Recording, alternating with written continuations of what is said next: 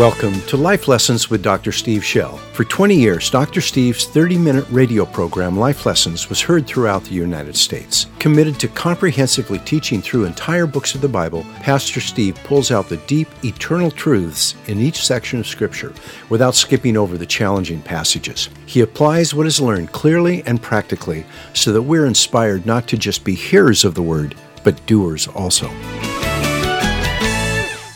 when we see Israel here, we do not find him giving them a roadmap saying, Go to Mount Sinai, because actually Moses knew where it was. He'd been there for 40 years.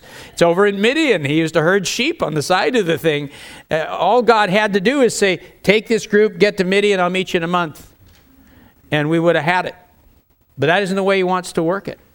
And we're going to see that He guides them by this great pillar of cloud a cloud by day, and that pillar apparently glowed with the glory of the Lord at night, to such a degree that it would light the ground and they could see clearly where they were walking with this great glowing pillar of cloud at night.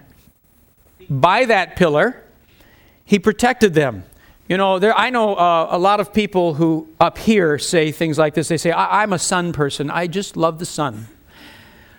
And I figure you haven't seen much of it. And, uh, and so I understand what you do, like to do is run out at a sunbreak and go,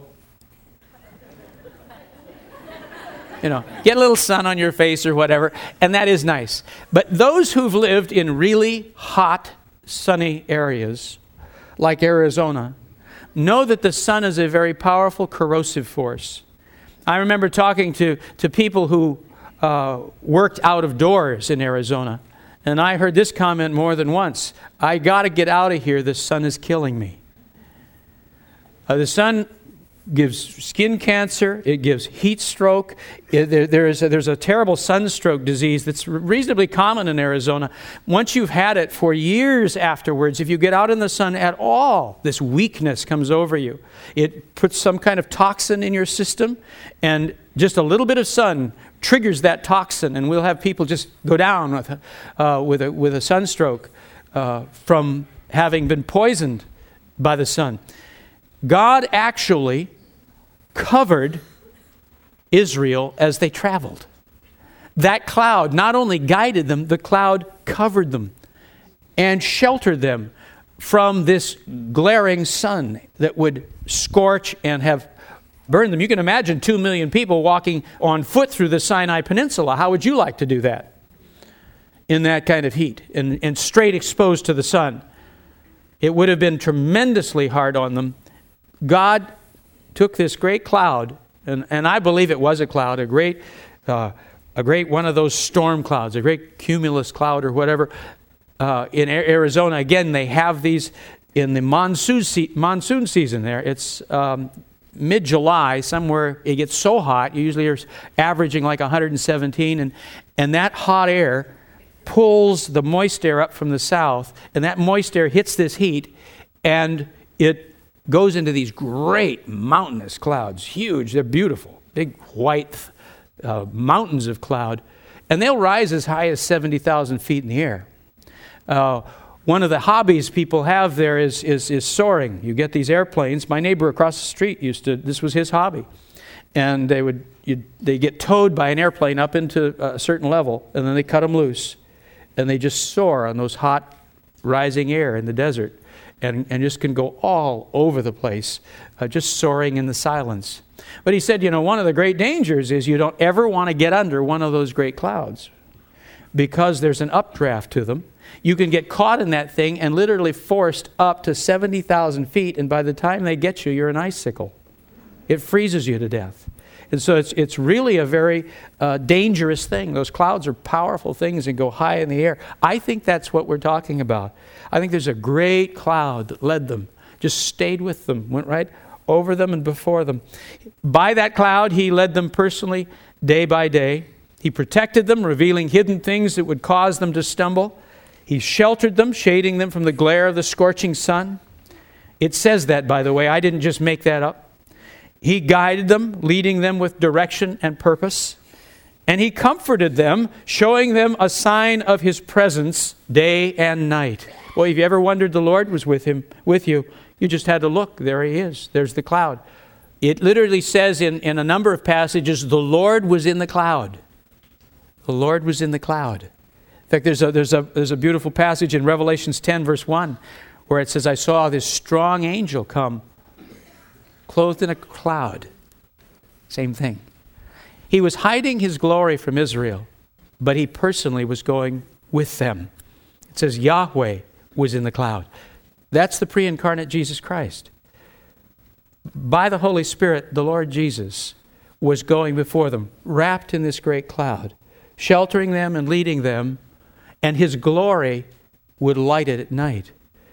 And it literally lit the ground. What a trip, huh? I mean, what a time. I don't mean that as a drug trip. I meant as what a, what a, I know this generation you can't use that language. Uh, what a, what a, a journey. Today, the Lord still takes us into the wilderness. We looked at that, if you recall. We talked about going from slaves to warriors. And we said that God takes us out into the wilderness and deliberately leads us into places where there is lack, where there's difficulties, where there's challenges, so that He can do a miracle, so that we will see His power and love and our faith will be built. He's not being cruel. He's actually bringing us to an opportunity so he can show his power on our behalf and build our faith. His intention was to take Israel in the wilderness for about two years and several months. He had 10, that's all, 10 tests in mind, in which he specifically says there was 10 of these. And that's all it was going to take in his mind, and their faith would be built, and he'd take them in and they'd have their promised land. And we saw, of course, they did not respond positively to those tests, but instead blamed God and got angry at him and spent 40 years in the wilderness. Those 40 years were not God's plan. He had two years and several months planned. They ended up 40 years in the wilderness because of their stubbornness, because they refused to believe. So the, today, the Lord still does this process with us. That's why we're looking at it. He takes us into the wilderness where we face trials just as he did with Israel. He still wants us wants to use such events to build our faith. He wants to teach us to overcome by drawing on his constantly available power. And so as he did with Israel, he doesn't send us into the wilderness alone, but he personally goes with us. We too are given the cloud and the fire. Holy Spirit, would you open the word to us? that we might see it with spiritual eyes, for we choose to obey your word and not hear it only, but to be doers of it. Grace us and grace me to speak your word so we can hear you. In Jesus' name, amen. Exodus 13.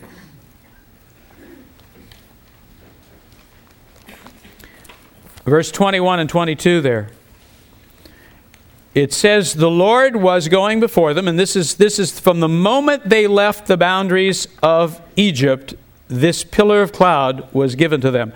The Lord was going before them in a great pillar of cloud by day to lead them on the way, and in a pillar of fire by night to give them light, that they might travel by day and by night.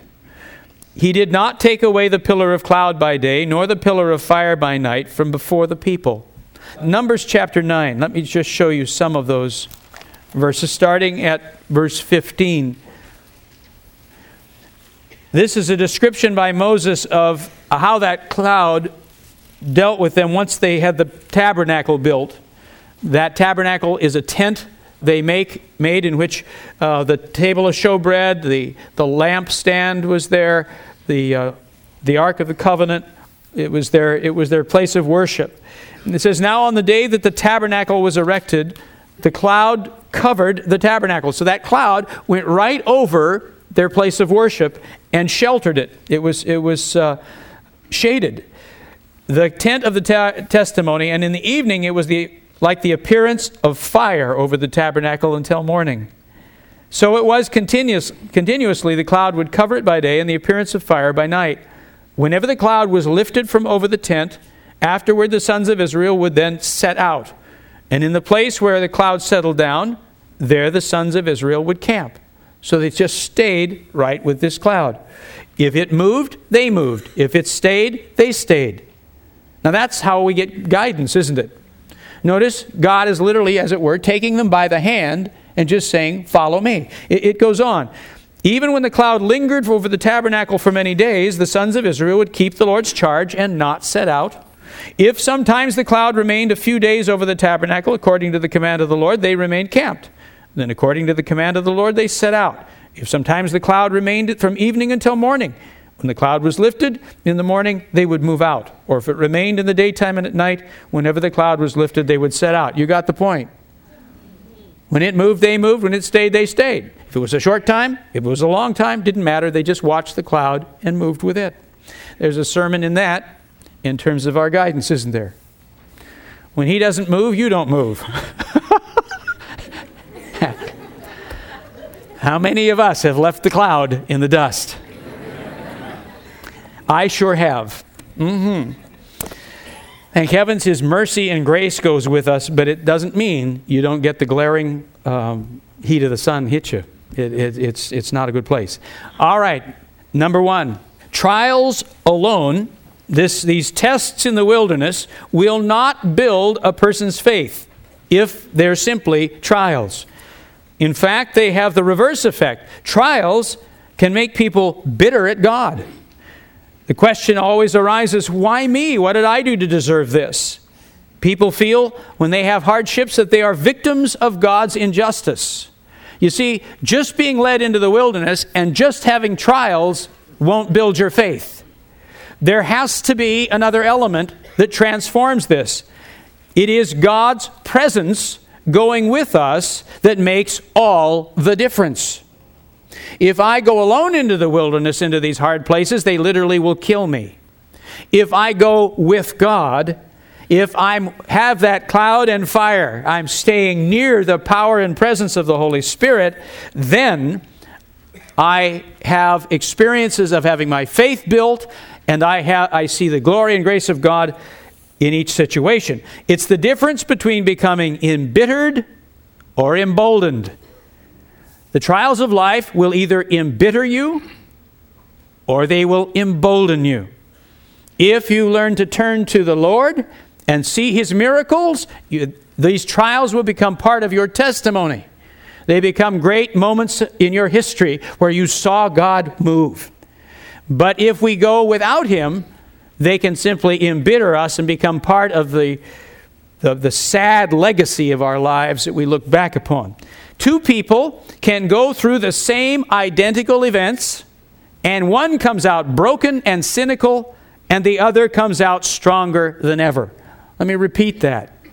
Two people can go through the same identical events, and one comes out broken and cynical, and the other comes out stronger than ever. I want to show you an example of that. You're in Numbers. Just flip over to chapter 14. Verse 20. We have gone forward in, to- uh, uh, in time. Moses is uh, actually having to intercede for the people because the Lord is so frustrated with them. He's brought them to the boundaries of the promised land, and he said, Now go in and take the land. And their answer was, No. Are you kidding? You're going to send us in there and we're all going to get killed. And so, you, so there's this just tremendous letdown. I mean, after all this preparation, 40 years, uh, or not 40 years, a few years, we, we are at the borders of the promised land and they refuse to go in. Now, look what's said here, verse 20. So the Lord said, I have pardoned them, after Moses interceded, according to your word. But indeed, as I live, all the earth will be filled with the glory of the Lord. Surely all the men who have seen my glory and my signs, which I performed in Egypt and in the wilderness, yet have put me to the test these, how many times? There you have it. These 10 tests, every time God tested them, they tested God. They got the thing backwards. He was testing them so they would believe on him and pray to him and he'd do a miracle. They turned, in turn tested him and called him unfaithful then have not listened to my voice shall by no means see the land which I swore their fathers, nor shall any of those who spurned me see it. But my servant, who? Caleb. He has had a different spirit. Notice that. And has followed me fully. I will bring into the land which he entered, and his descendants shall take possession of it. Now let's re- reflect what had happened. When they arrived at the border of the land, Lord said, Go in and take it. Well, they said, We'd like to send spies. And so, okay, they sent 12 spies. Now, what was the report of those spies? Ten of them said, Don't go in. They're huge. Uh, it's like attacking the Seattle Seahawks. They're bigger than we are. You're going to just get. And then they have high walled cities and advanced military. Uh, we're going to go in and just get pummeled uh, don't do it. But two of them came back with a different report. They didn't deny that they were high walled cities, but they focused on the fact that the, the land was full of, uh, of, of fruitfulness and it was a beautiful, bountiful land. And then they said, if God says go, well, go. He'll give it to us. So they responded with faith. And their names were Joshua and, ah, here's Caleb. This is, this is our Caleb. These people. Now, I now turn to Joshua Genesis, Exodus, Leviticus, Numbers, Deuteronomy, uh, Joshua. So, right at the, what's that, the sixth book? Joshua chapter 14, verse 6. Now, after 40 years in the wilderness, after Joshua has led the people over the Jordan River, they have gone in and conquered a good portion of the land, but there's still a lot left to do. But it's now time to divide the land among the tribes. And this is what happens.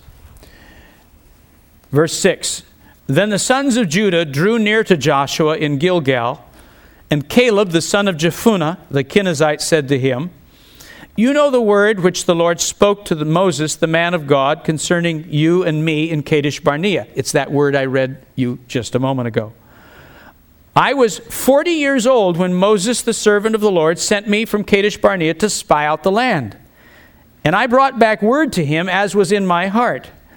Nevertheless, my brethren who went up with me made the heart of the people melt with fear, but I followed the Lord my God fully. So Moses swore on that day, saying, Surely the land on which your foot has trodden shall be an inheritance to you and to your children forever, because you have followed the Lord my God fully. Now behold, the Lord has let me live, just as he spoke, these 45 years. How old is he? He is now 85 years old. The Lord, uh, uh, uh, these 45 years, from the time that the Lord spoke this word to Moses, when Israel walked in the wilderness, and now behold, I am 85 years old today. I am still as strong. Look at verse 11. I am still as strong today as I was in the day Moses sent me. As my strength was then, so my strength is now for war and for going out and for coming in. All of his classmates, all of his generation are all dead now. The wilderness has killed them. But this man, and Joshua, but this man with faith in his heart, not only is not dead, he is incredibly preserved. I want you to notice what happens when we walk in faith with God. The trials and challenges of life do not break us down, but we grow stronger with the passing of years. Some of you are worried if I follow the Lord, if I serve the Lord, what will happen? Will I burn out? No, you will be actually strengthened and preserved. You'll be one wild senior citizen. he says, I am as strong today as I was as a 40 year old man. Have, have you watched men and women who really age in the Lord? I mean, stay full of the Lord? I have. I can, I'm, I'm thinking of one of our, one of our, our, our leaders. His name was Dr. Van Cleave, Nathaniel Van Cleave. And uh, as he got older, they'd have to almost help him into the pulpit. And then you'd watch this old guy and you think, boy, what is going to happen? And then you'd watch something come over him. And he'd open that word and, and his voice would get strong and resonant, and the anointing would come, and he'd preach. He'd go, Whoa. You could literally see God just lift him up and empower him. That old body's, you know, he was getting really old. That old body, but the spirit of him was stronger than ever. People, if you walk in faith, not only will it not kill you, you will be strengthened and preserved by it. Sometimes this verse is precious to me. The one I'm sharing with you right now is really precious to me because sometimes when I whine and I'm worried, oh God, you know, it's so hard. the Lord reminds me of Caleb. And he says, You walk in faith with me. Go on. This will not kill you. I will hold you in my hand. I'll preserve you. Now, now watch Caleb's next words, verse 12. It really gets wild. He says, Now then, give me this hill country about which the Lord spoke on that day, for you heard that on that day that the Anakim were there. Who are the Anakim? The giants, yeah. He says, I want the territory down around Hebron where all those giants and high walled cities are. I want the toughest, meanest bunch of hombres around here. Give them to me. And he says then, I love this, and with great fortified cities, perhaps the Lord will be with me. It'd be good if it were, he were. And I shall drive them out as the Lord has spoken. And then it says, So Joshua blessed him and gave Hebron to Caleb, the son of Jephunneh. That's where Abraham had lived. That's, a, uh, that's the heartland for an inheritance. Then Hebron became the inheritance of Caleb, the son of Jephunneh, the Kenizzite, until this day, because he fully followed the Lord God of Israel. At 85, he takes his family and his sons and whoever else and his sword, and he goes down and he cleans out the toughest nest of Canaanites in town and takes the land. At 85. Walking in faith with God. When you and I learn to draw on the power of the Holy Spirit, when we learn to soar on eagle's wings, when we learn the reality of depending on the presence of God day by day, you have a preserving quality, you have a strengthening thing that you, that you will be preserved far beyond those who walk in the flesh. It says, You will mount up with wings as eagles, you will run and not grow weary, you will walk and not faint. Young lions and all, they may grow faint and hungry, but not you who walk with the Lord.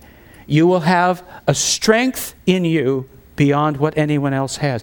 That's what we're talking about today the cloud and the fire. If you and I go through the wilderness alone, it will kill us.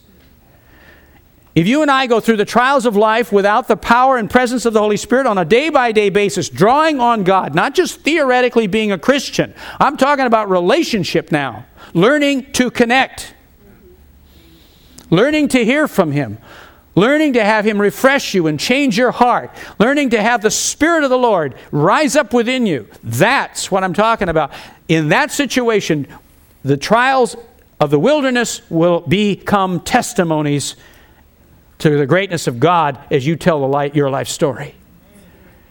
If you walk in the flesh, though you're a Christian, the same corrosive influence of life will break you down.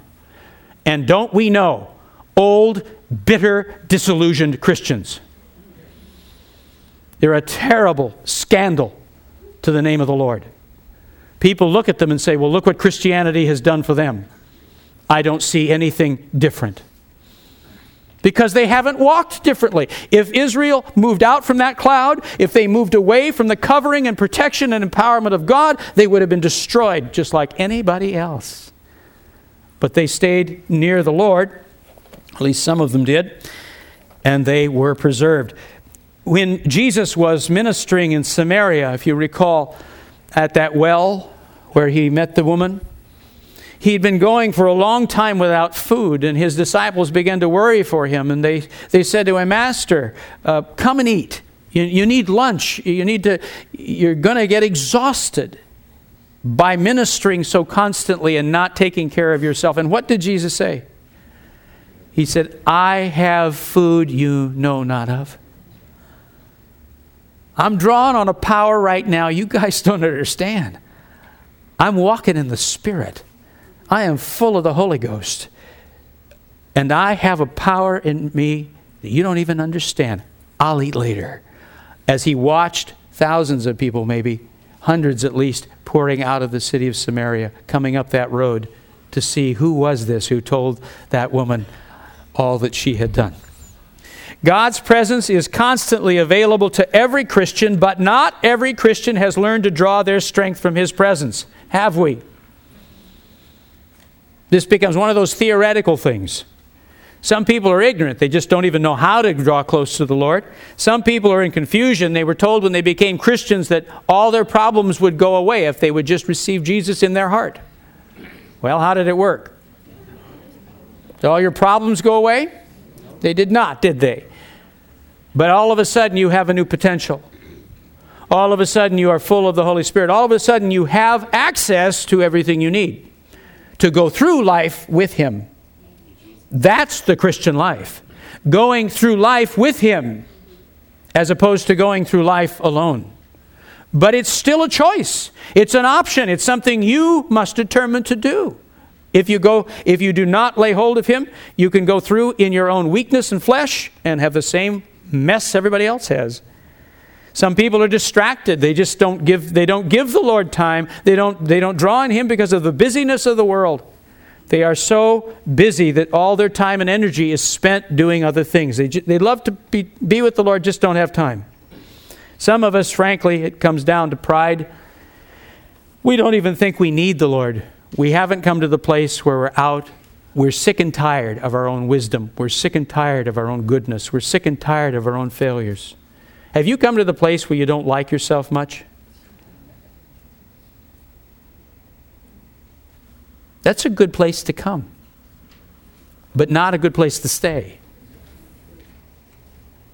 What happens is once I say, you know, I'm not a very nice person when I'm kind of just being me.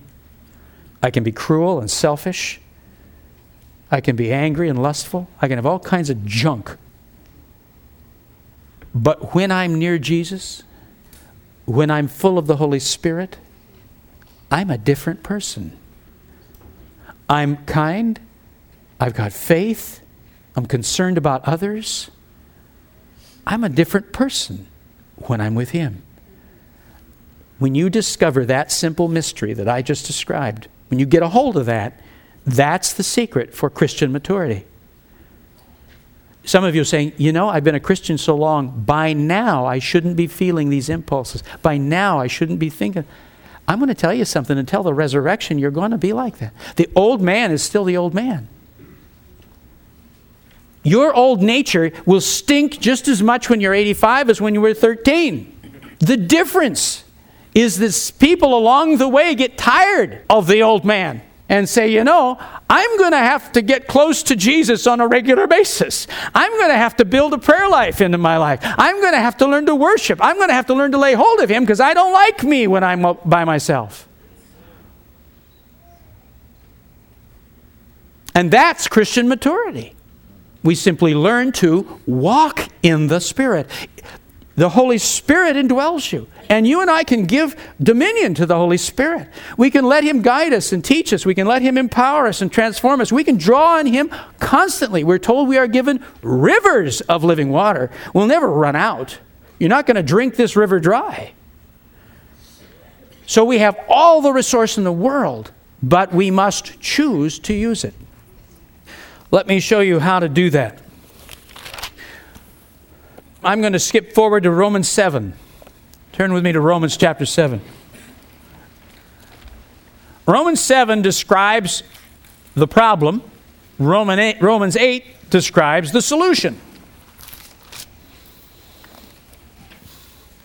Tell me if this sounds like you at times. For what I am doing, Romans 7, verse 15, what I am doing I do not understand, for I am not practicing what I would like to do, but I am doing the very thing I hate. Ever find yourself doing what you hate? Can't believe you're doing it? But if I do the very thing I do not want to do, I agree with the law, the Bible, confessing the Bible is good. So now no longer am I the one doing it, but sin which dwells in me. Paul says there is a power and a force at work in my body, in part of my old nature, my, uh, the, that which I've inherited from Adam and through my parents, and which I pass on to my children. He says there's a force in me making me do something I don't want to do. For I know that nothing good dwells in me, that is in my flesh. Because, of course, something good does dwell in us. What is that? The Holy Spirit, you bet. And Jesus, mm, the Father, by, by that wonderful presence. He says, In my flesh, there's nothing good.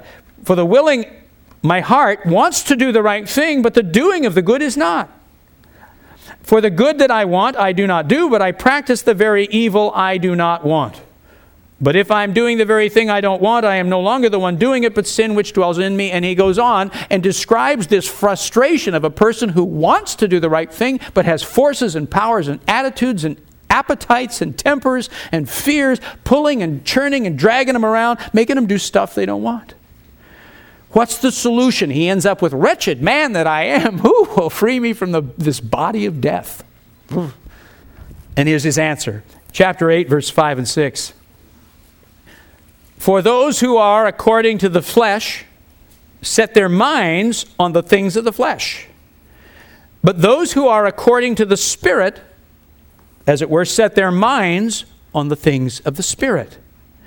For the mind set on the flesh is death, but the mind set on the Spirit is life and peace. Would you read verse 6 out loud with me, regardless of what version you have? For the mind set on the flesh is death the mind set on the spirit is life and peace. Let's do it again. For the mind set on the flesh is death, but the mind set on the spirit is life and peace. In other words, the control point is where do I aim my mind? And over that, I have control.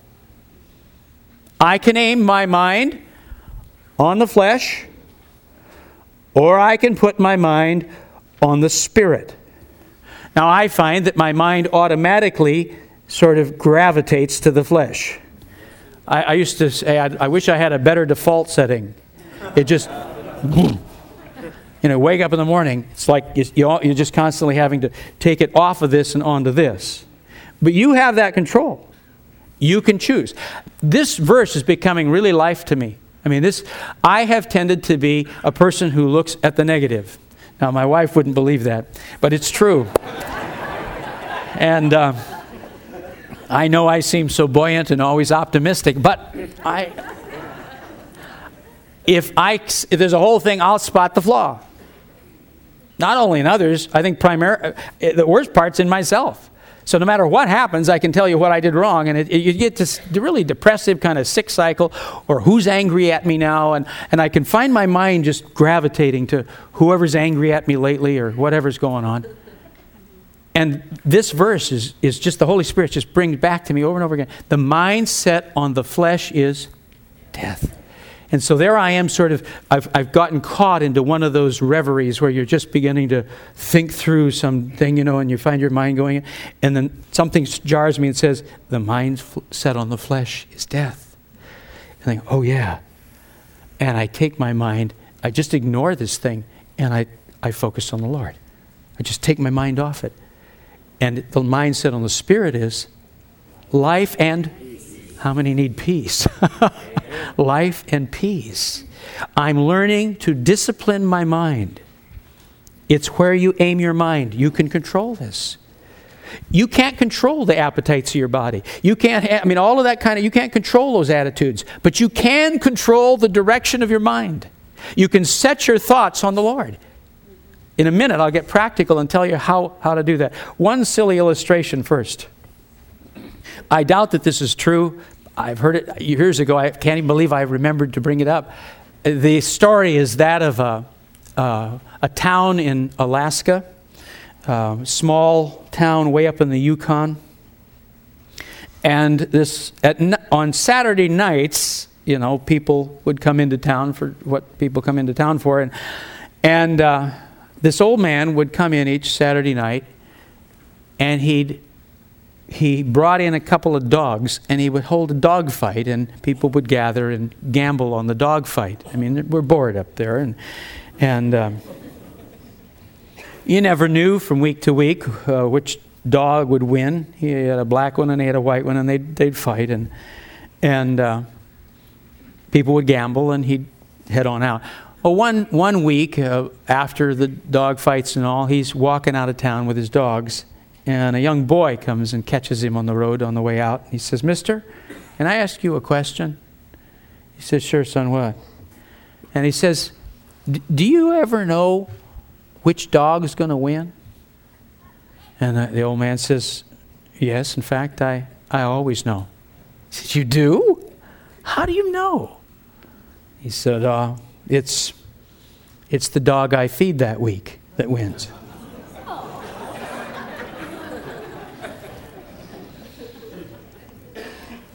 It's the dog I feed that week that wins.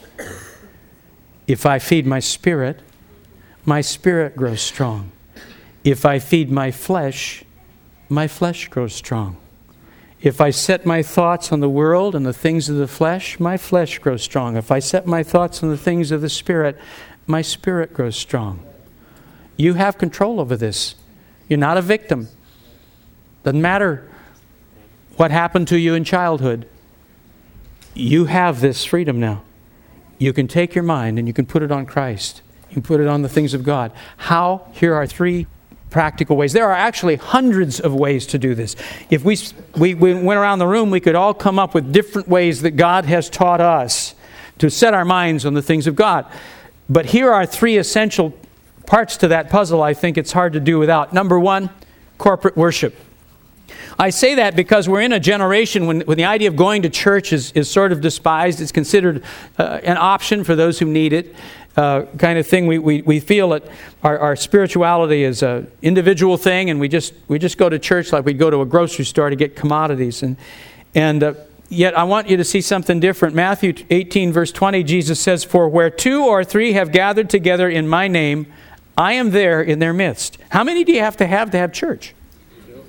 Two people. In other words, you, you, you're, if you're married, you, you, you got a portable church. You do. In fact, I wish you'd think of it that way. Your family can be gathered at a table and all of a sudden take hands and go into prayer, and you now have the church gathered for prayer. And Jesus says that I will consider that as my church as much as I would with a thousand people gathering. I'm there in your midst. Now you say, well, isn't he always with us? Yes, he is by the Holy Spirit. However, he wouldn't have said that if it didn't mean something special. He wasn't being poetic, he was making a point. I, he says, I acknowledge when you gather with other believers in my name, in other words, for my purposes, I come in a special way. There's, a, there's an availability and a dimension of my presence that isn't there the same way when you gather in my name when two or three. Now, this is a good subject to bring up at the beginning of summer. Some people I may not see till September, and so I need to get this word in. I just want to put this in perspective. You don't need a break from God. In fact, if you take a break from God, you get real icky. All of the water skiing and the fishing and the camping and the mowing of your grass and your barbecuing of chicken will not replace your setting your mind on the things of God. Do you understand? You don't need recreation, you need recreation. Ooh. I'm, I'm, I'm starting to preach now. All right. It's really true. I mean, I don't mind. I mean, I, I'm going to take vacation too. But you'll find that if you disconnect from God, you really go right back into the flesh. And some folks, by the end of summer, are just have, have lost all their momentum. They're right back into the same sour little puddle they they'd been years ago or whatever. And they have to kind of work their way back into the spirit to be of any use to themselves or their families. Don't take a vacation from God. Now, if you go camping, you take your guitar or your Bible or your tapes and you take them along with you. And you have church if it's out in a campground. You hear? You gather, somebody takes out the word. If you don't know what else to do, read a passage and everybody explain a verse or two what it means to them. But you give God time. Set your mind on Him. Worship Him. Put Him in the middle of what you do. And that ed- same edification and grace will come. You don't need a vacation from God. I heard one pastor make the comment, he says, On Mondays, I don't do anything religious. I want you to know I do exactly the opposite. On Mondays is my day, I got to press into God, or I'm going down the tubes. I have a real letdown. And the last thing you want me is in the flesh when I have a letdown. I get so sour, it's awful. And so I've got to have God in my letdown. When you're tired, when you're burned out, what you need is the Holy Spirit. Amen. That's the very thing that will recreate you as opposed to simple recreation. Number two, Sabbath. Now, by this, I am not encouraging those of you who are legalistic Sabbath keepers. I am not trying to say it has, you know, hot diggity dog, here he goes, he's going to finally speak it. Um, as Christians, there is not one day above another if you have a mature conscience. Um, however, however, the principle contained in the Sabbath is absolutely valid. And that is that uh, you can't go longer than a week without a, an intense personal time with God. That's what a Sabbath's about. Taking a, a, prolonged period of time so that you break through all of the thinking and the confusion and the worries and, and, the, and the busyness of life, and you are able to actually break through that membrane into the presence of the Holy Spirit and hear the Lord speak to you.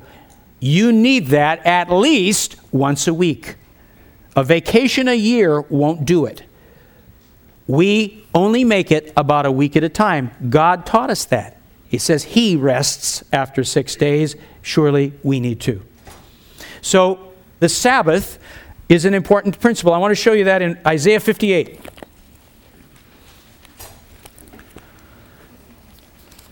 Isaiah chapter 58, verse 13. Just two verses, but look at the, look at the, uh, the power that uh, Isaiah talks about. He says, If because of the Sabbath, you, you take a day, doesn't matter if it's Monday, Tuesday, Wednesday, Thursday, but you take, you take a day, and what I'm suggesting is you take at least four or five hours, you take a significant chunk where you are with the Lord not making some legalistic set of rules that I can't take the garbage out on this day, but the point being you will go somewhere, whether it be your living room or you get in the car, I don't, wherever it is, but you separate yourself unto God for a significant period of time. Somebody the other day called it, I need my marathon time with God. In other words, where I stay at it till I break through. You need to break through once a week at least. Look what it says it will happen. If because of the Sabbath you turn your foot from doing your own pleasure, in other words, uh, Sabbath isn't a day off to go water skiing or mow the grass. I mean, that is not what he's talking about when he talks about a Sabbath.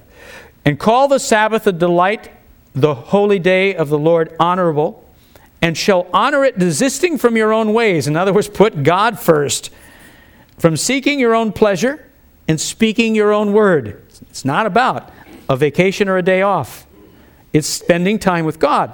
Then you will take delight in the Lord. Remember that passage that says, Delight yourself in the Lord, and He will give to you all the desires of your heart. He's telling you how to take delight in Him, spend time with Him. And I will make you ride on the heights of the earth. Whoa.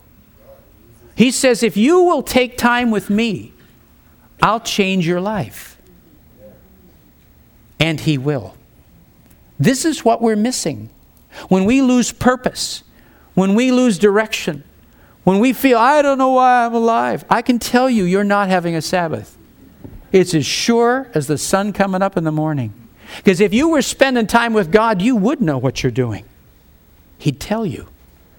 You would have direction and purpose. He'd give it to you. And if you don't have it, I can tell you why. You're not checking in. You're not near the cloud and the fire. You're out there walking in the glare of the sun and the, of life, and it's wearing you down. That's what's happening. He goes on. He says, Then you'll take delight in the Lord, and I'll make you ride on the heights of the earth, and I will feed you with the heritage of Jacob your father. The mouth of the Lord has spoken it. You'll get the blessings of Abraham. I was in a meeting in Los Angeles uh, a week or so ago, and the meeting was a bunch of high level religious leaders. You'd think they know better, huh? We'd had some perfunctory prayer and we charged right on into the meeting because we had an awful lot to do. And uh, that meeting was so sour. Oh, what an icky meeting, pardon me. But and, and, one of the people there was Jack Hayford. Do you know who Jack Hayford is? He's a, he's a pastor of Church on the Way in Los Angeles. And um, he's a Foursquare pastor. And he was there and he, he finally had it to hear. And he said, This meeting he said, You know, if we had just taken 30 minutes at the beginning of this meeting and given it to prayer and worship, he said, if he, he said, if you would do this, and he's looking at this group, and he said, if you would do that every time, he said, you would find, and he just rattled this off the top of his head. I'm taking notes. He said, you would have greater intellect. In other words, when you get full of the Spirit, you're smarter than you are when you aren't. In the flesh, you're not much. In the spirit, you're downright inspiring. That's the difference. And you can choose, you and I can choose which it is we're going to be. He says you'll have greater intellect, you'll have sweeter relationships, you'll have economy of time. In other words, you may feel, I have so much to do, I cannot take the time for prayer. He would argue, if you have that much to do, you can't afford to do without it that take the time on the front end to get in the spirit, the time you have left will be far more economically used. You'll have far better decisions in far shorter time. I mean, how much time do you save by a right decision?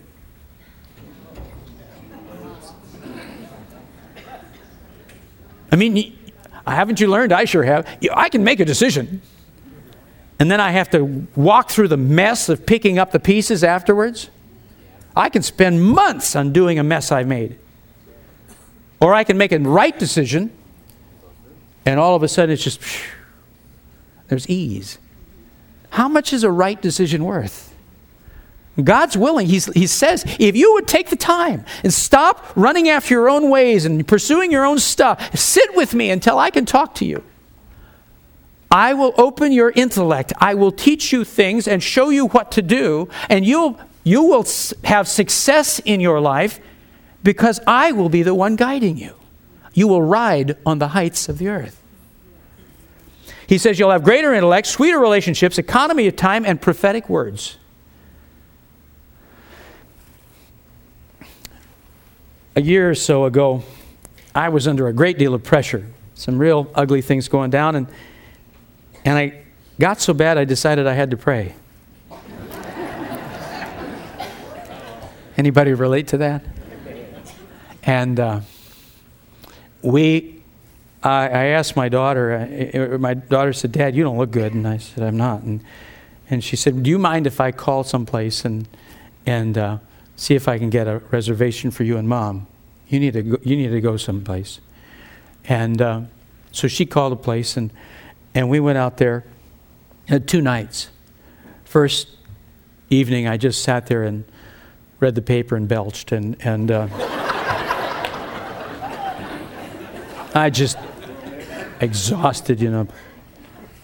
But the next day, I determined to fast and give the day to the Lord.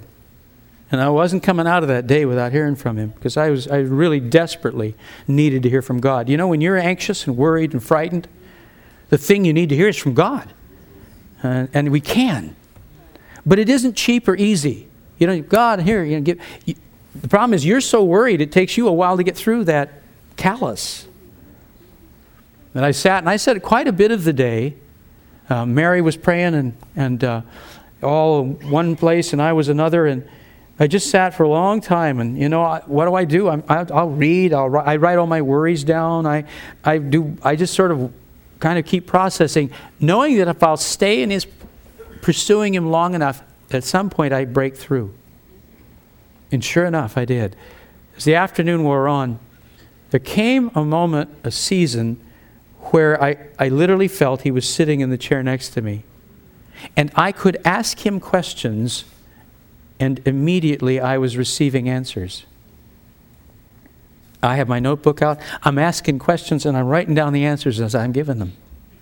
And they aren't what I would expect, they aren't my answers. Now, I want you to know I followed his instructions, and actually, I'm still pursuing some of them. He told me where I was in my life. He told me what was ahead for me for my season. He gave instructions not about only about the church, but about, about my own family, about myself personally, what I was to be doing. As I followed those instructions, every one of them has been absolutely as sound as a dollar.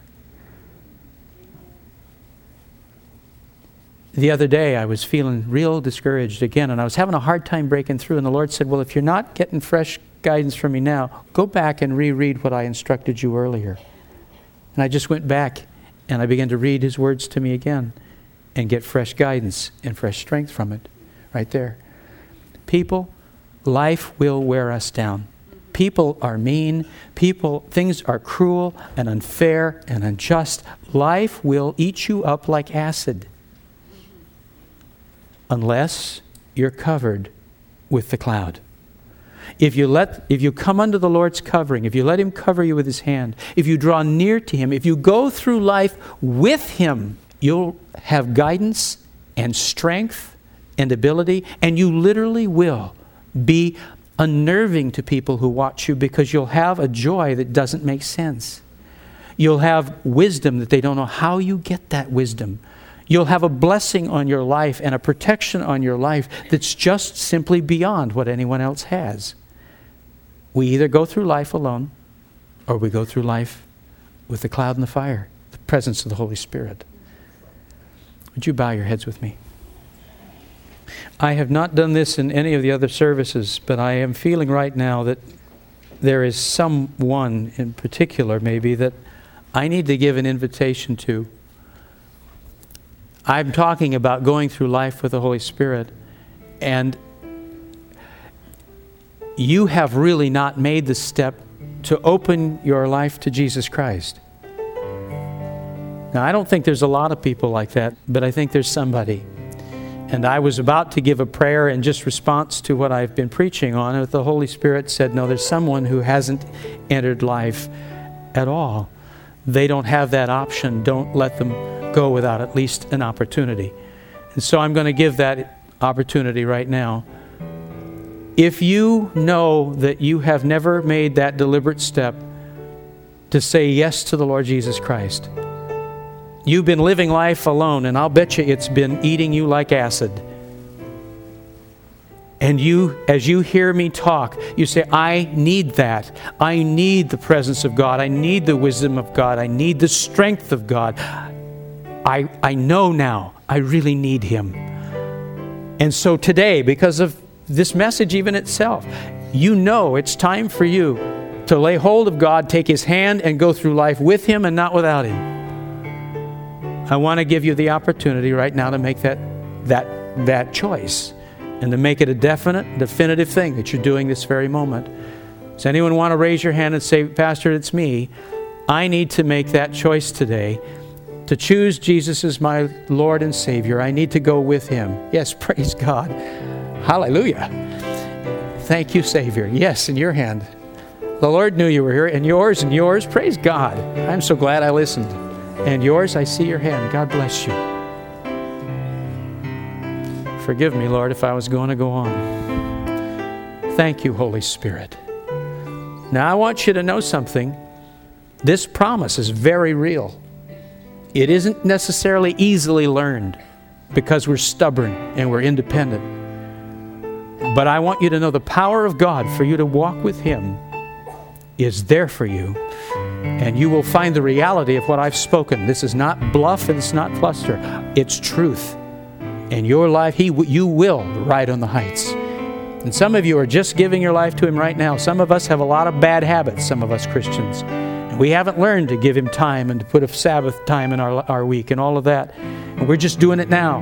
But you start your Christian life with this. You start it right now, and you'll be blessed from day one. You'll be blessed from day one. Anyone else need to just say, Pastor, that's this is my day. I'm going to make that confession. I just before I go on in prayer, I'll give one more opportunity. God bless you. Yes, and you. Praise God. Praise God. All right, church. Let's pray. Dear Heavenly Father, thank you for Jesus. I need him so much. I have sinned. I make mistakes. I need guidance. I can't make it without him. I acknowledge that today. And I have sinned against you and grieved your Father's heart. Please forgive me. I accept your Son. You sent him for me. He died on the cross, paying for my sins. I personally have sent Jesus to the cross. But with all my heart, I believe that He paid for my sins, that by dying there, the punishment that I should have had fell on Him so that I am released. Thank you for forgiving me. Thank you, Lord Jesus, for washing my sins away, for bearing the stripes that I should have suffered. I thank you, and I will for all eternity. This day, because I have put my faith in Jesus Christ, I'm a child of God. I am born again. He has given me His Holy Spirit. Lord Jesus, I put my hand in yours. From this day forward, when you move, I'll move. When you stay, I'll stay. You're my Lord. I will follow as you guide me. Fill me now with the Holy Spirit. And if you're praying this particularly for the first time, just put your hand on your heart, would you? Uh, anyone's welcome to do this, but the gift of God to you right this moment, instantly, is that He fills you with His Holy Spirit. When you receive Christ, you become a holy temple, and the Spirit of God comes literally inside your body. I mean, He joins you in your very center. And so He's there, and I just want you to, to be aware of that. And by putting your hand on your heart, you're just, as it were, laying your hands on yourself. Come, Holy Spirit, and dwell within this temple. I welcome you into my life. Come be my strength, my wisdom, my goodness. Be the peace of my life. Apart from you, I will not be able to walk the Christian life. But with you, my strength, day by day, I not only will walk the Christian life, but I will ride on the heights. For you are a great God and love me dearly. I confess this now in Jesus' precious name. Amen. Thanks for listening. If you like this podcast, please click the like button, subscribe, and share it with a friend. For more information, just head to our website, lifelessonspublishing.com. That's lifelessonspublishing.com. There you'll be able to order many of the books Pastor Steve has written.